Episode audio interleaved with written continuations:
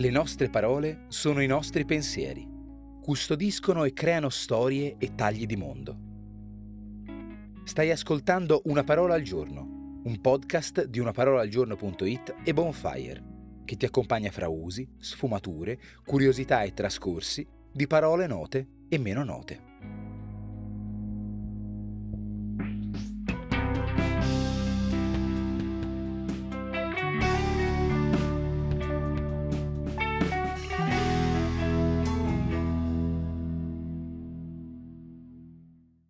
Non ci capita spesso di fermarci a riflettere sulla qualità di una parola, specie se è una parola che abbiamo sempre avuto nell'orecchio. Ciò non di meno, esistono parole congegnate in maniera dubbia e oggi vediamo un caso esemplare che ci può portare a fare qualche considerazione simpatica. Io sono Giorgio Moretti e questa settimana trattiamo una miscellanea di parole, non vogliamo fare una malattia del tema settimanale. Oggi strizza cervelli.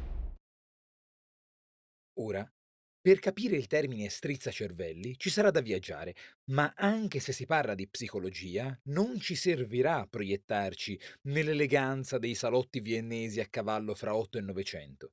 Andiamo nell'Amazzonia occidentale più impervia. Attenzione.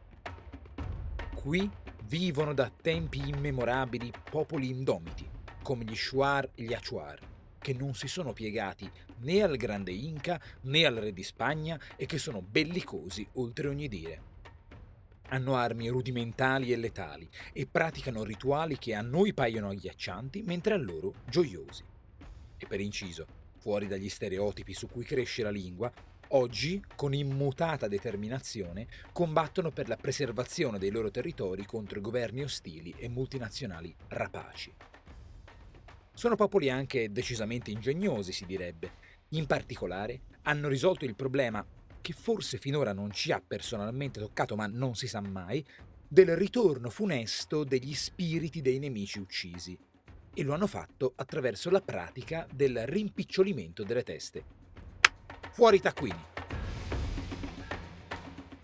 L'idea è semplice si scuoia con attenzione la testa mozzata del suddetto nemico, fino a ottenere un bel mascherone. Delicatezza, per carità, o si rovina tutto il lavoro. Questo mascherone poi si cuoce in uno speciale brodo di cortecce per la ricetta rivolgersi all'anziana del villaggio e qui si restringerà in maniera caratteristica. Poi si tira fuori, si imbottisce in modo da rendergli la forma di testa, si ricuce per bene e voilà. Una testa delle dimensioni di un pompelmo, prigione dello spirito che si vuole vendicare. Da pratica inizialmente religiosa ha peraltro avuto anche i suoi bei risvolti economici. C'è stato un periodo in cui il mercato delle teste rimpicciolite, note come zanza per gli shuar, era davvero fiorente e tutt'oggi i loro surrogati continuano ad essere souvenir apprezzatissimi. In inglese, il termine tecnico antropologico head shrinker, letteralmente restringitore di teste, in riferimento a questi cacciatori di teste, è degli anni venti.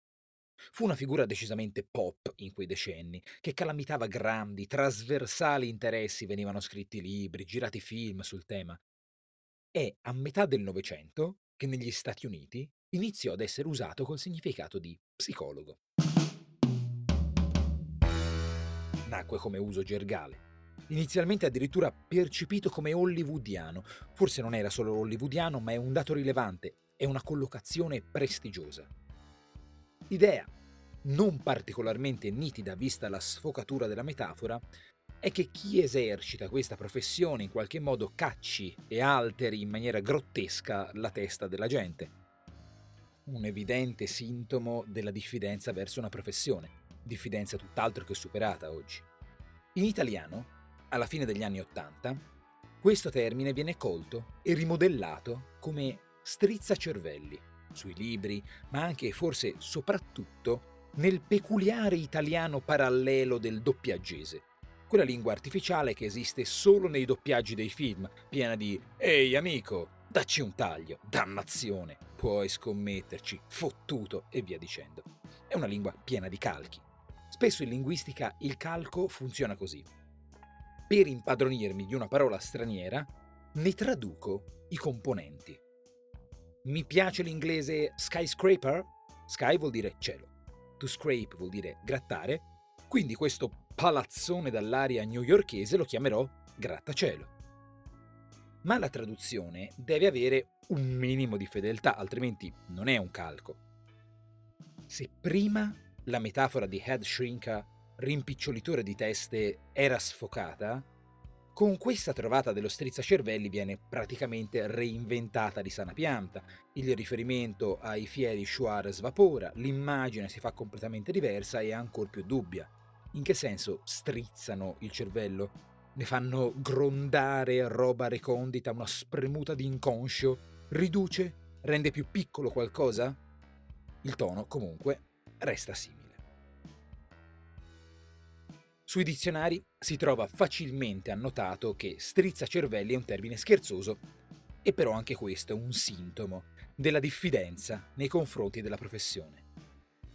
Di leguleio, ciarlatano, cavadenti, scribacchino, imbrattatele e via dicendo, tutti termini che hanno un lato spassoso, si trova annotato che sono spregiativi, perché avvocatura, medicina, odontoiatria, scrittura e pittura sono discipline note e il popolo crede di saper valutare la capacità professionale in cause, diagnosi, otturazioni, romanzi, quadri. Invece il termine strizzacervelli fa il simpatico. A differenza degli esempi appena fatti, non è un termine che riguarda la qualità della psicoterapia o della psicanalisi, non si dicono strizzacervelli psicologi o psicologhe di scarsa professionalità. È proprio la professione in sé a rendere strizzacervelli. E questo è eloquente. È il modo in cui si immagina proprio il contenuto e la pratica della professione, delineando una figura professionale tanto folcloristica da star bene accanto ai fabbricanti di zanza Shuar e che conserva lo spregio di uno scetticismo disinteressato. Mi raccomando discrezione se nel pomeriggio avete intenzione di rimpicciolire teste, perché da noi è vilipendio di cadavere. A domani!